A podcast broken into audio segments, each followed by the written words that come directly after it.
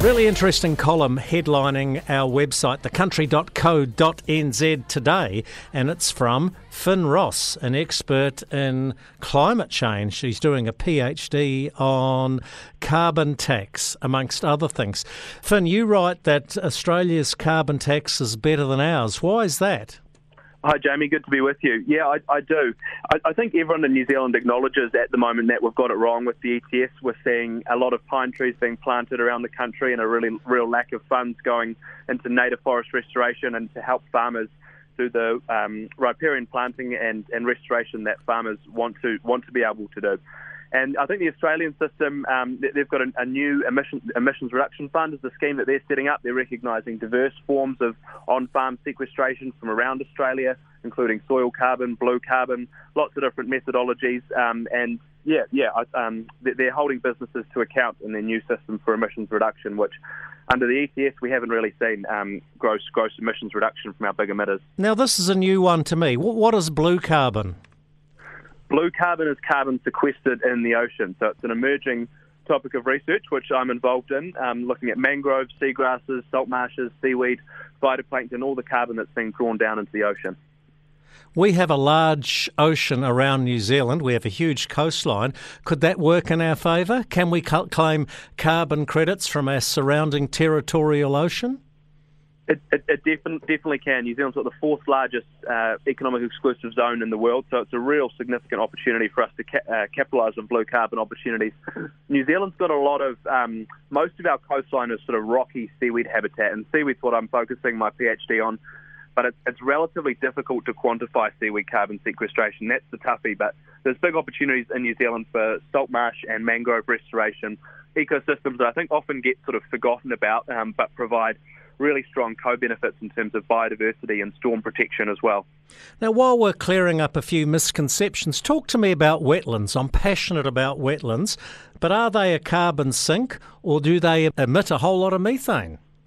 it depends how they're managed, but um, the, the, majority of the time there'll be a carbon carbon sink. So yeah, I think I think that's another reason that we haven't got um, the the ETS right in New Zealand, and they have got it right in Australia is that in New Zealand we're really only acknowledging um, pine, pine forest exotics. It's bloody tough to get natives into the ETS. The system hasn't been well set up for sort of community-led restoration projects and doesn't recognise um, all, all these novel ex- exciting carbon sequestration opportunities that we know are, are, really important to New Zealand, like wetlands and blue carbon.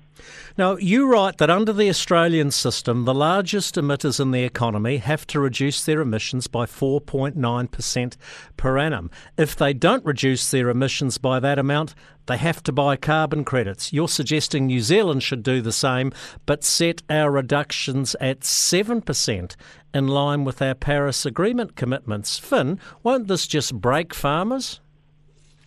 Well, uh, the, the, carbon price will be set on New Zealand's big emissions, so it's, it's, going to be mostly for carbon emissions rather than farmers. I think farmers should be priced outside the ETS um, in, a, in, a, separate system for methane emissions. I mean, it's definitely going to cost cost big business in New Zealand. Um, but on the flip side of that, these these businesses are going to be actually reducing their emissions, and the money that um, we're currently spending, um, the, the, cost will actually have a flip side as a positive for farmers because it'll go to funding for farmers to do restoration around the country. So although it'll be a cost for these business, that money's going to be spent on the stuff it needs to be spent on, um, like protecting wetlands, riparian zones, and planting. Um, funding for farmers. You know, all, all farmers want to do pest control and restoration, but they don't have the funds. So I think this will unlock a funding scale for native forest restoration on farms around New Zealand. But isn't this just a free license for large polluters or emitters to just go and buy carbon credits, pay their well, way out of it? Well, I think that's what we've got at the moment. There's no. Um, the big emitters in New Zealand aren't held to account at all on emissions reduction targets. They just are buying carbon credits um, that's going to incentivise pines around New Zealand. So if we've got a high enough price, um, and that's that's the number one thing that motivates emissions reductions in this carbon credit debate. If a company has to pay for the emissions, if, if the cost of paying for their emissions is more than the cost of reducing their emissions, um, they, they, they'll reduce their emissions if that cost is higher. So if we've got a high enough price and that price is going to funding natives, then it's a, a win-win for both emissions reduction and, and native forest restoration. Finn Ross with us, co-chair of Future Farmers NZ, and of course uh, you're part of that Lake Hawea team, which is is it the world's first uh, certified zero carbon neutral farm? Am I right in saying that?